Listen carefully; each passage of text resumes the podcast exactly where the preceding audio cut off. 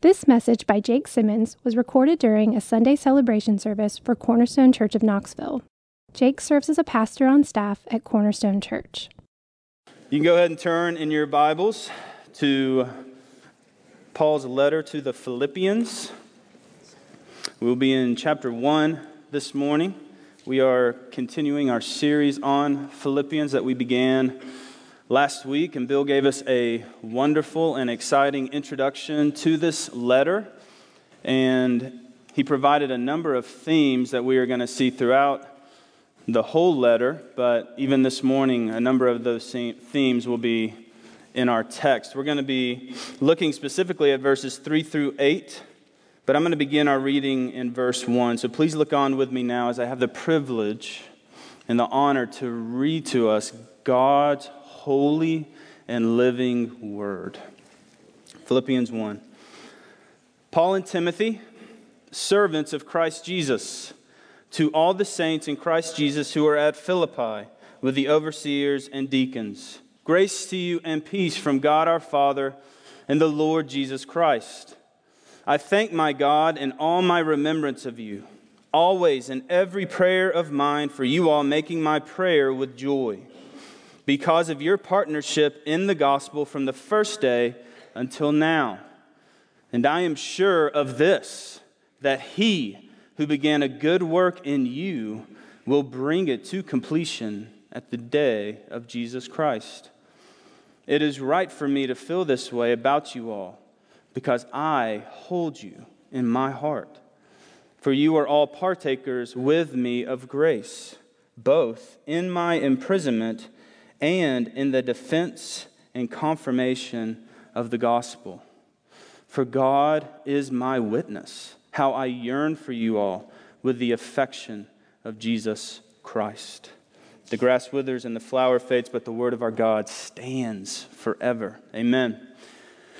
When real estate developer Peter Cummings first assumed his position as chairman of the Detroit Symphony Orchestra in 1998, he began writing personal thank you notes to any donor who contributed 500 or more dollars to the orchestra. He could not bear the thought of one of these donors receiving a form letter with their name accidentally misspelled or one of his friends being generically thanked above his stamped signature. Among many notes that went out under his hand, one was addressed to Mary Webber Parker.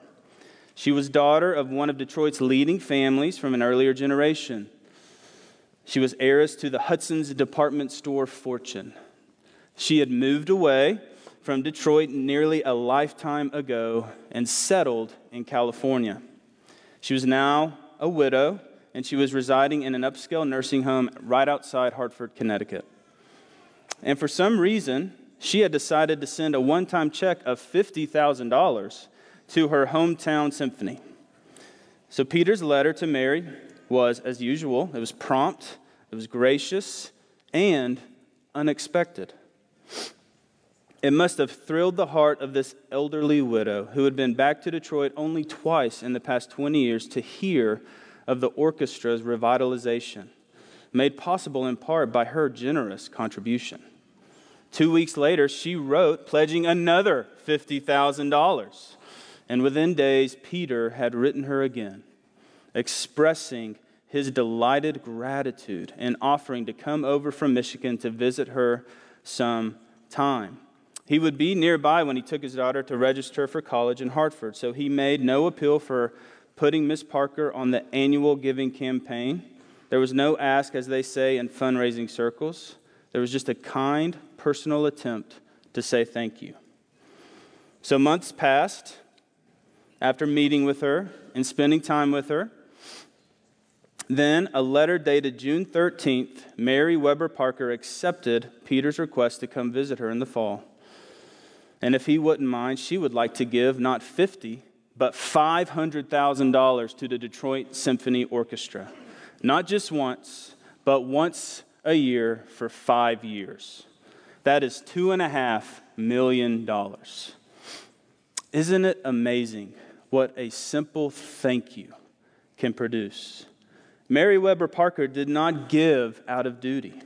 She did not give out of coercion. No, she simply gave because someone took the time to be thankful, to say thank you, to be grateful. And that is the power of gratitude. This morning, as, as we look at our text, we are entering into a portion where Paul is going to begin to say a prayer of thanksgiving for this church. And now we get to enter in and hear not only the apostles' words of thankfulness, but also his heart of thankfulness. And even though this was a common practice to begin letters, this was not a, a merely a routine for the apostle Paul. This was not merely something that he felt like he had to do. This was as much a theological moment for the apostle Paul as much as it was a personal. Because for Paul, if you look at verse 3, how does he begin his thankfulness? He says, I thank my God in every remembrance of you.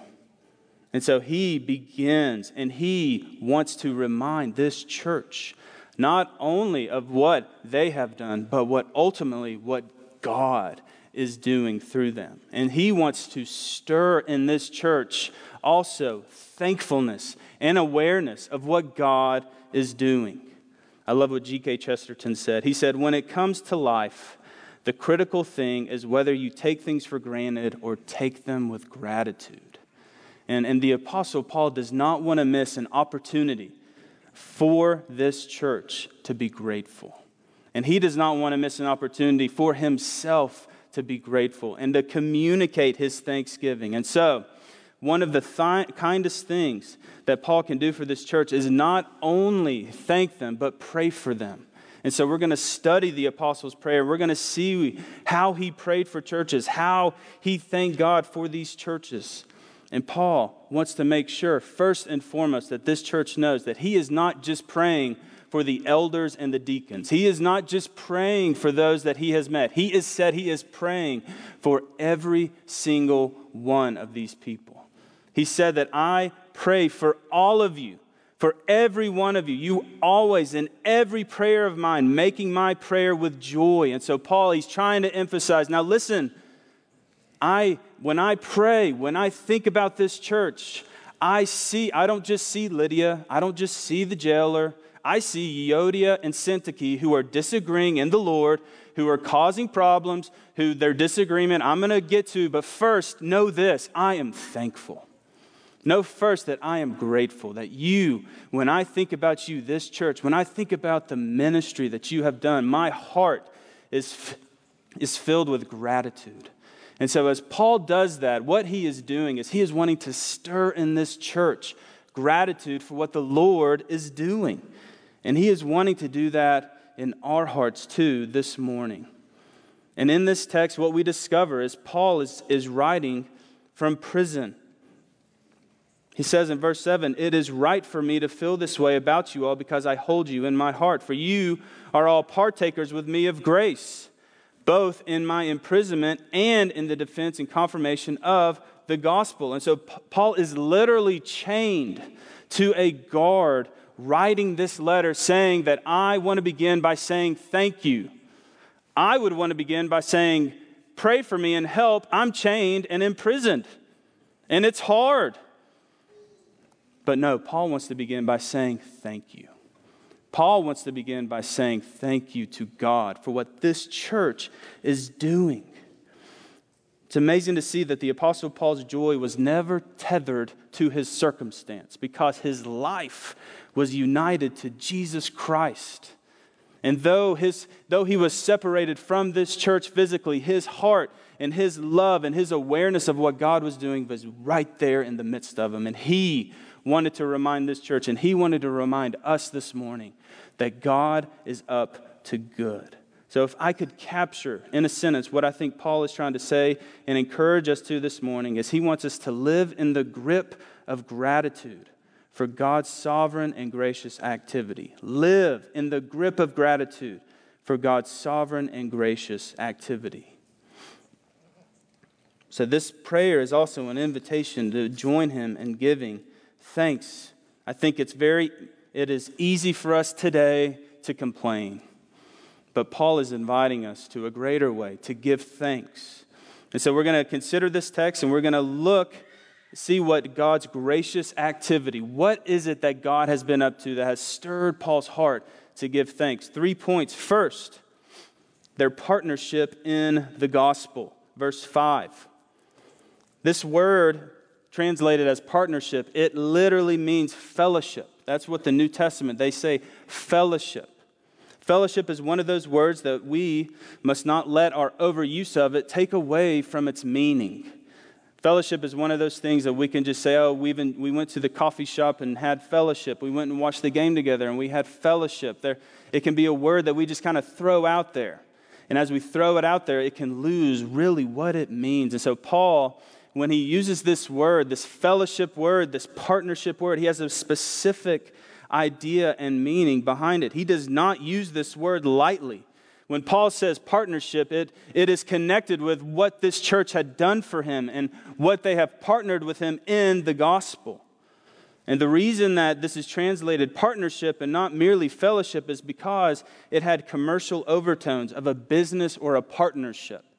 So the idea would be that in the first century, this word fellowship had commercial overtone. So John and Harry would buy a boat, they would start a fishing business. And they would say, okay, we're going to be in fellowship together with this business. So, what are we going to do? We're both going to contribute money, finances. We are both, it's going to cost us something to have this business. So, they are in fellowship with one another and they are both committed. They are in a partnership or agreement. So, in other words, for genuine fellowship to occur, there must be some reality, there must be some truth, there must be some experience that two or more people share. There must be a link that binds them. And I can think of no greater fellowship or a picture of fellowship than J.R.R. Tolkien's The Fellowship of the Ring. It is made up of individuals of different origin and, and just amazing diversity. If we think about the people that we are in church with or the people that we are in fellowship with, there is a diversity. But when you look at these men that come together for the fellowship of the ring, there is just incredible diversity. Listen, there are four hobbits, tiny beings with large, hairy, shoeless feet. Frodo Baggins and his friends Merry, Sam, and Pippin. There are two men, warriors of the first rank, always dressed for battle Boromir of Gondor and Aragorn son of Arathorn. There's a wizard, Gandalf, the ancient nemesis of evil and a source of wisdom. There's an elf, Legolas, from a fair race of archers. And then there's a dwarf, Gimli, a stout, hairy, axe wielding creature from the dark chambers under the mountains. These, these guys have nothing in common. Nothing. And you see it play out. They get on each other's nerves. They disagree on how, when to have meal times and how much to eat. They argue about who can be better, but they come together. And they actually, what you begin to see is this fellowship and this bond begin to tighten because they've come together to fight the evil in the world. They've come together to share fellowship, to partner together, to pledge together to fight against and to fight for to get this ring and destroy it. So, human friendship is a wonderful thing, but fellowship, it goes beyond friendship. Fellowship occurs when friends committed to a common cause or goal and flourishes through its pursuit. So, just I, I, I, I share about this fellowship of the ring because go back and remember Bill told us about Acts 16 and the beginning of this church. He, he, he told us about how this church began. It began with a woman, a Gentile woman named Lydia, who ran a business. God opened her heart to the gospel. And then after that, she and her household believed. And then soon after that, there was a Roman jailer who about took his own life, and he believed and then his household was added. And then there was a, a girl, a slave, that was possessed by a demon that Paul cast out, and then she was rescued and saved. And now, what you have here, these three individuals and their households, what you have is a church. You have a church plant. You have this group of people where Paul says, okay, who is the team? Who are the people that's going to start building this church and come together and partner and proclaim the gospel and support me? It began with these three people. They had nothing in common outside of their fellowship in Jesus Christ. And that made all the difference. So it is true for us today. What, in the midst of the diversity that we share, in the unity that we share, in all that we face in our culture and world, we all come in with differences of opinion on things. We live in a world that is polarized. But what is strong enough? What is true enough? What is permanent enough to hold us together? What is strong enough to unite a people for a common cause? And the answer Paul shares and says in verse 5 he says that their partnership was in the gospel. It wasn't in anything else, but in what Christ has done for them. I love D.A. Carson. He says this about the heart of true fellowship. He says it's a self sacrificing conformity to a shared vision. That's a great definition. The heart of true fellowship. It is self sacrificing self sacrificing conformity. So we're all after the same thing. I'm not sacrificing for my own cause. No, I am going to sacrifice and to conform to what we share, to what we hold true to. So Christian fellowship then is self sacrificing conformity to the gospel.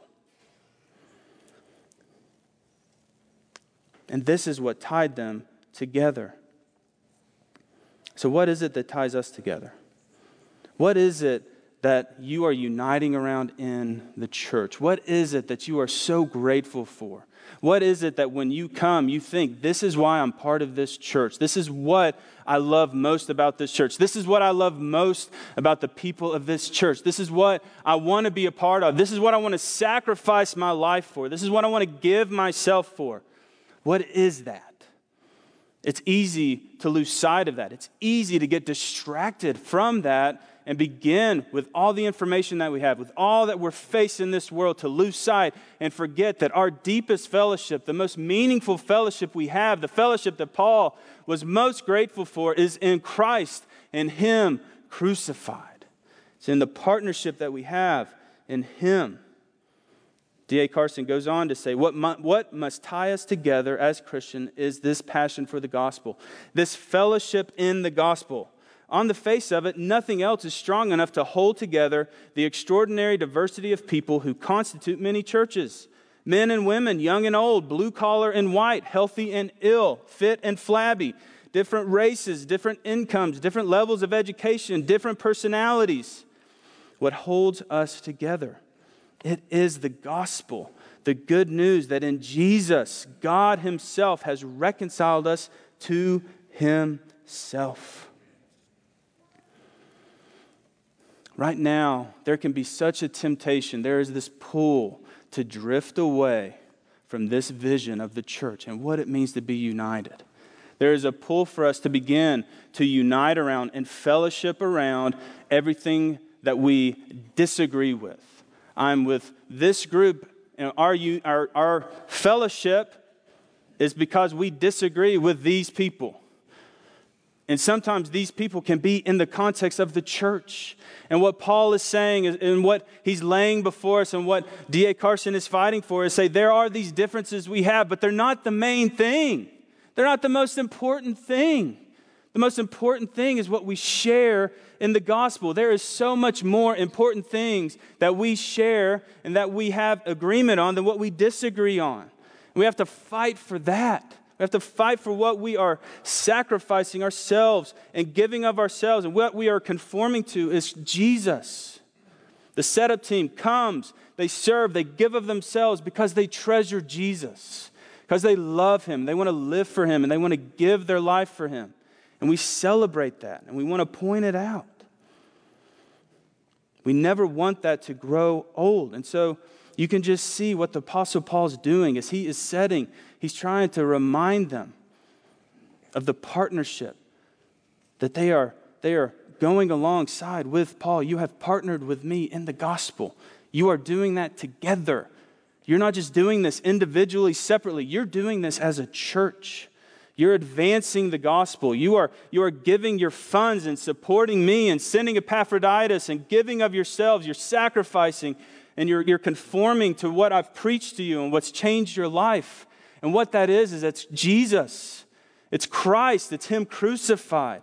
There's no other message. So, so he can thank my God and all my remembrance of you. What do I begin with? Well, it's the one thing that makes everything else possible. It's what God has done through Christ. It is their partnership in the gospel. Anything else changes everything else that we're about to talk about.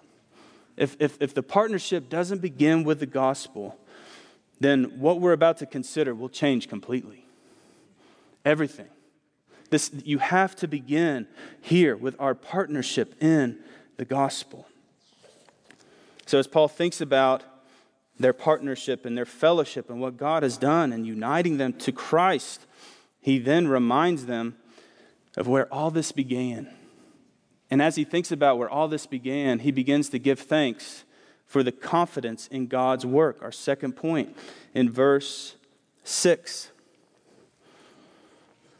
Paul writes, And I am sure of this. I am sure of this, that he who began a good work in you will bring it to completion at the day of Jesus Christ. So, what is this good work that Paul is referring to? Well, I think what he has in mind is the entire work of salvation from beginning to end. So, from their very beginning, what God did in the work, from, from opening their heart, from giving them new hearts, from, from giving them faith and hearing the gospel, all the way to Christ's return. All that. This is this good work. This is what he has in mind. Philippians had no doubt that the work had begun with God. If you think about this, if you think about the church, we just considered it. Think of Lydia's conversion. God opened her heart. Think of the jailer. He had done nothing to inaugurate the work of salvation in his life. His conversion was unex- as unexpected as the earthquake that caused it. He was not looking for God. He was not interested in God. He was he had messengers of God in prison. He was holding them and yet God unexpectedly and out of nowhere causes an earthquake and he was about to kill himself, and they declare to him, Don't do it, we're still here. And then what caused him to ask the question, Well, what does it mean? How, how might I be saved? Do you think that's just because he's a really smart guy? Do you think it's just because that he had been listening in and that he, he just decided, well, I'm just going to go with these guys? Do you think he was running from trouble?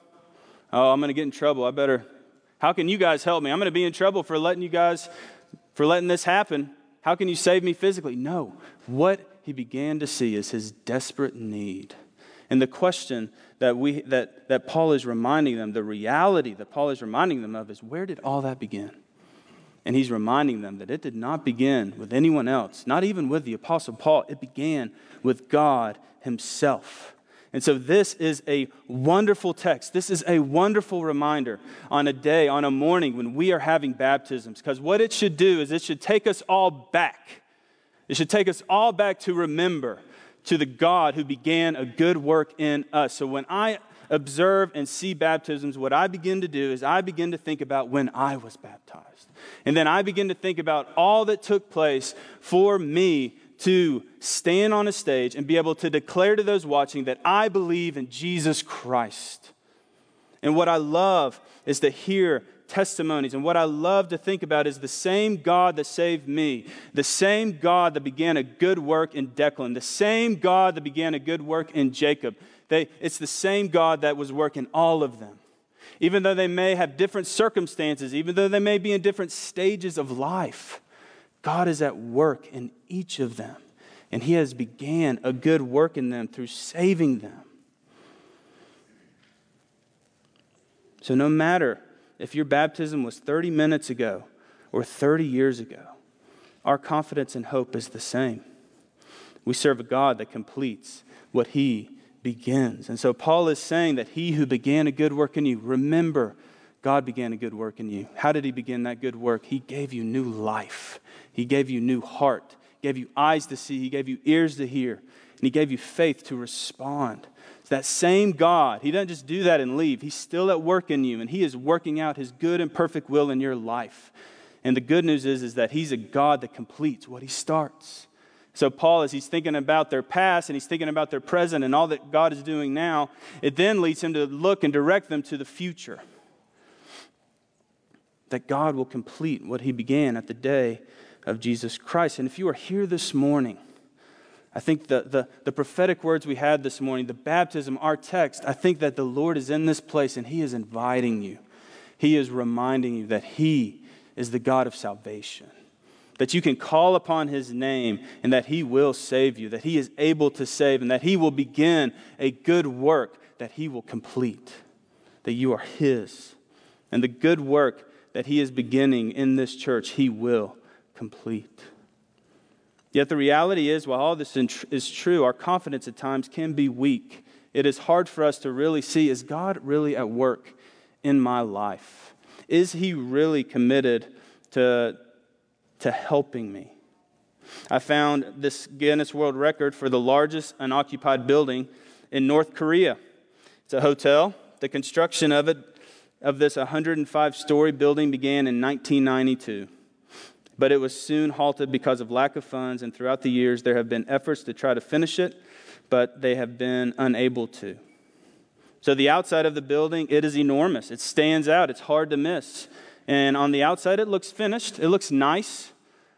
But if you go on the inside, what you discover is that it is just cement. It is cold. It is dead. There is, it's meant to have seven, like over 7,000 rooms. It's nothing but cement. And at times we can feel like that's how the Christian life is. That, that, that I'm, I'm okay on the outside, but on the inside, I just I don't, I don't feel like God's working. I don't have confidence that God's at work rebuilding or renewing my life. And, but I think what, what the Lord would want to encourage you with this morning is that no, your hope, our hope as a church and individually is that this, this, the God who began a good work in you, the God who gave you new life, the God who gave you faith to trust in Jesus Christ, the assurance that you can stand on this morning is the same God who began a good work in you will bring it to completion that it will be perfected, that you will, when Jesus Christ returns and he says that you are mine and you see him face to face, you will be like him. That is a promise. And what that does is that does not make us take a step back and be like, okay, well, I'm just going to wait for that day. What that does is that gives us faith for today to pursue God and to trust Him. What that should do is it should leave our hearts to give thanks to God that He has not left us to ourselves to figure this out. What this did for the Apostle Paul is that though he remained chained in a prison, though he was bound, he knew that the God who, started this church, the same God who gave new life to these people, would finish his work. And there is nothing that can stop that. There's nothing that can stop the building and the completion of this church. And the true, and it is just as true for us today. God is building his church. God is at work in our midst. And now is not the time for us to be discouraged. Now is not the time for us to think, what are, what are we to do? No, the call and the reminder is, is that God is at work. People are being saved. Baptisms are happening. The gospel message is going forth. And this, this work, this vision, this fellowship that we have, it will be completed. And our labor will not be in vain. I love what John Newton said. He said, Blessed be the Lord. I can see that my acceptance and perseverance do not depend on my frames or feelings, but upon the power, compassion, care, and faithfulness of Him who, in the midst of all the changes to which we are exposed in this wilderness state, is unchangeably the same yesterday, today, and forever. And so, the same, Jesus Christ is the same yesterday, today, and forever. He who began a good work in you, Cornerstone Church, will bring it to completion. That is our assurance. That is our hope, is in Him and Him alone. That is what the Apostle Paul said was enough for him. That's what this church in Philippi needed to hear. I believe that's what we need to hear this morning. And, and, and think about it, what that begins to do as we begin to, to, to, to change what we're looking at. We look at our circumstances, we look at our trials, we look at our sin, we look at this world, we look at all that's going around us, and we're fearful and we're anxious and we're angry and we're bitter. But then we bring God into the picture. We begin to look and consider what He's doing. And as we do that, faith, peace, patience, love, self control, hope. None of our circumstances have changed. Sin is still present. We are still fighting this battle. But what we're looking to, but who we're looking to, changes. And when we begin to put our eyes on the Lord, when we begin to see evidences of grace, and consider what He's up to, well, what comes out of our hearts, what we begin to do is to give thanks to God. What we begin to do is to pray to God. What we begin to do is to express our need for Him and, and, and to declare our confidence in Him. And so the Apostle Paul is inviting us this morning. How does a man chained to a prisoner, lonely, not knowing what's going to happen tomorrow, not knowing what's going to happen to him, how can he be so joyful? How can he, how can he care so joyfully? How can he have so much love and affection for me? Well, his eyes are set on the God who began a good work in him. And his faith and assurance is on the God who will complete that same work. So, this leads to our last point three, affection for one another. So, as we consider and give thanks for God's sovereign and gracious activity, it, it, it begins to create affection for one another. In verses 7 through 8, Paul says, I hold you in my heart. He begins by telling them that you are in my heart, that he does not just merely carry them in his pocket or in his mind, but he holds them near and dear in the depths of his soul, in the center of his being. Paul is wanting to tell them that you know, I don't just see you as a random group of people or church that I planted and now I've moved on. And no, he's saying that I hold you in my heart. That when I see your faces, when I'm giving thanks to God for you, when I'm saying that you make my prayers with joy, well, there's a reason for that. It's because I hold you in my heart. It's because I love you. It's because they, that, that I don't see myself, elevate myself to just seeing myself as an apostle, but I see as God's called me to care for the church, and I care for you. So he loves these, these people. And, and Paul, the basis for this affection is again that these Philippian believers had partaken with Paul in the saving and sustaining grace of God. So, on what basis did his confidence rest. Well, Paul knew this to be true because when he was thrown into prison, it would have been so easy for this church to run. Think about it. Paul comes, he proclaims the gospel to this church. This church gets wind that Paul is now in prison. What is this church going to do? Are they going to support this man? Are they going to fund this man? Are they going to give money to this man? Think about the implications for that. Think about how that's going to appear. Or are they just going to take a, a step back quietly, kind of drift off, thinking, oh, we won't, he, we won't see Paul again? No. What did this church do? They sent. They said, No, we are partners with you. No, we are in fellowship with you. No, God has begun a good work in our church, and we are not going anywhere. We're actually going to send Epaphroditus, one of our bests, one of our best men, to come and bring you this support because we know that he will encourage you and that he, we want him to go and be with you and encourage your faith, Paul, and tell you what's going on here at the church. And even while at it, we have some problems, so maybe you can help us out. This church loved the Apostle Paul. That's what he says here. He says that it is right for me to feel this way about you all because I hold you in my heart, for you all are partakers with me of grace, both in my imprisonment and in the defense and confirmation of the gospel.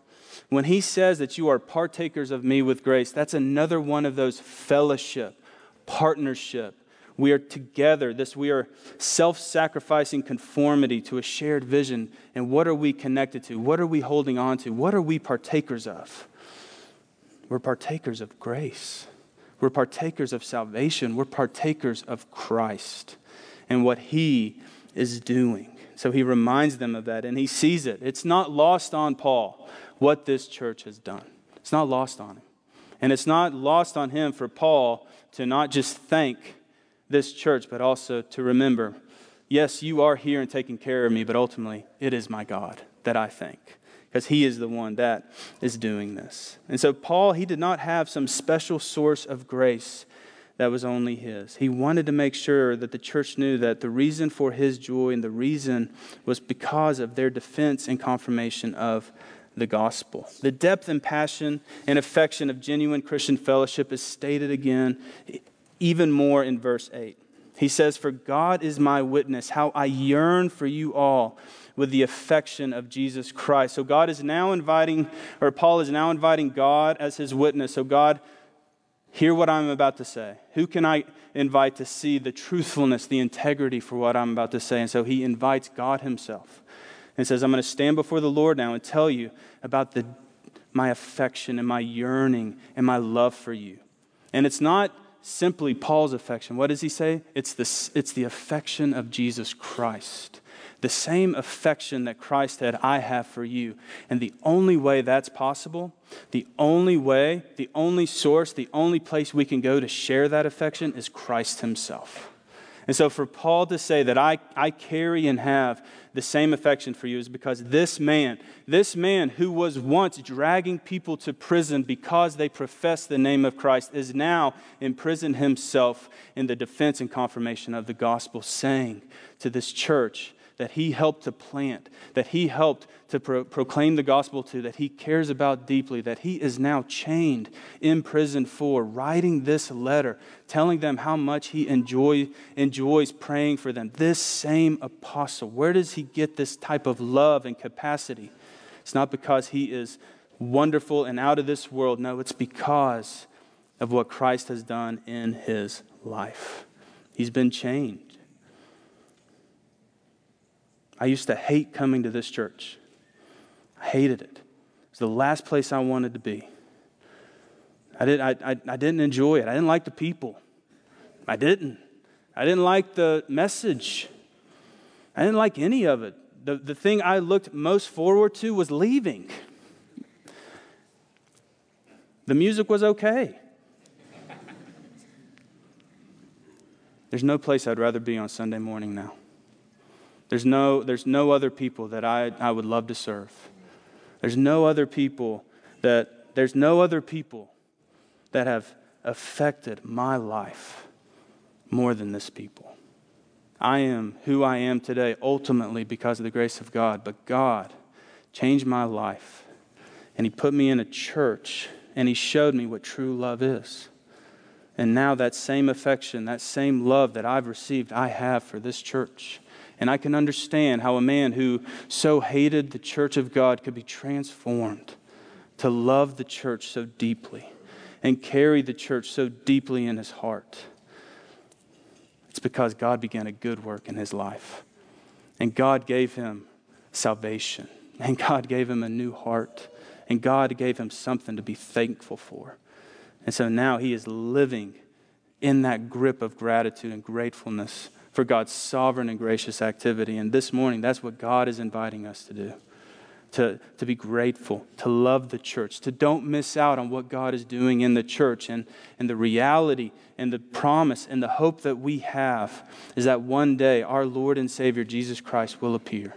And what we will hear from him is, is well done, good and faithful servant. Enter into the joy of your master. And so we continue to serve today. We continue to love one another today. We continue to, to, to look to one another's interests today. We continue to care today because as we look to that day, let's pray. Heavenly Father, I thank you for your word. I thank you that you are a God who is gracious.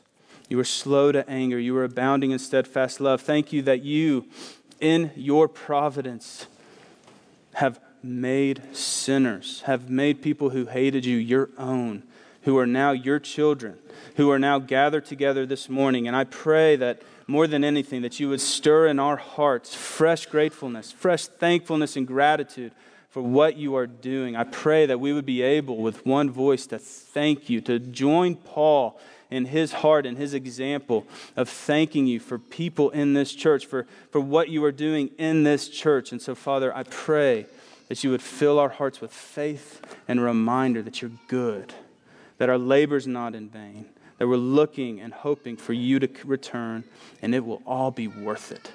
I pray all these things in Jesus' name. Amen. Amen. Amen.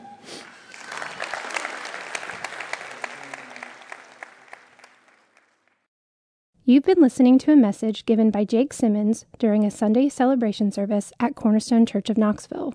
To find out more about Cornerstone Church of Knoxville, visit us at www.cornerstonechurchofknoxville.com or call our church office at 865 694 4356. We'd love to have you join us in our mission to treasure, grow in, and proclaim the gospel of Jesus Christ.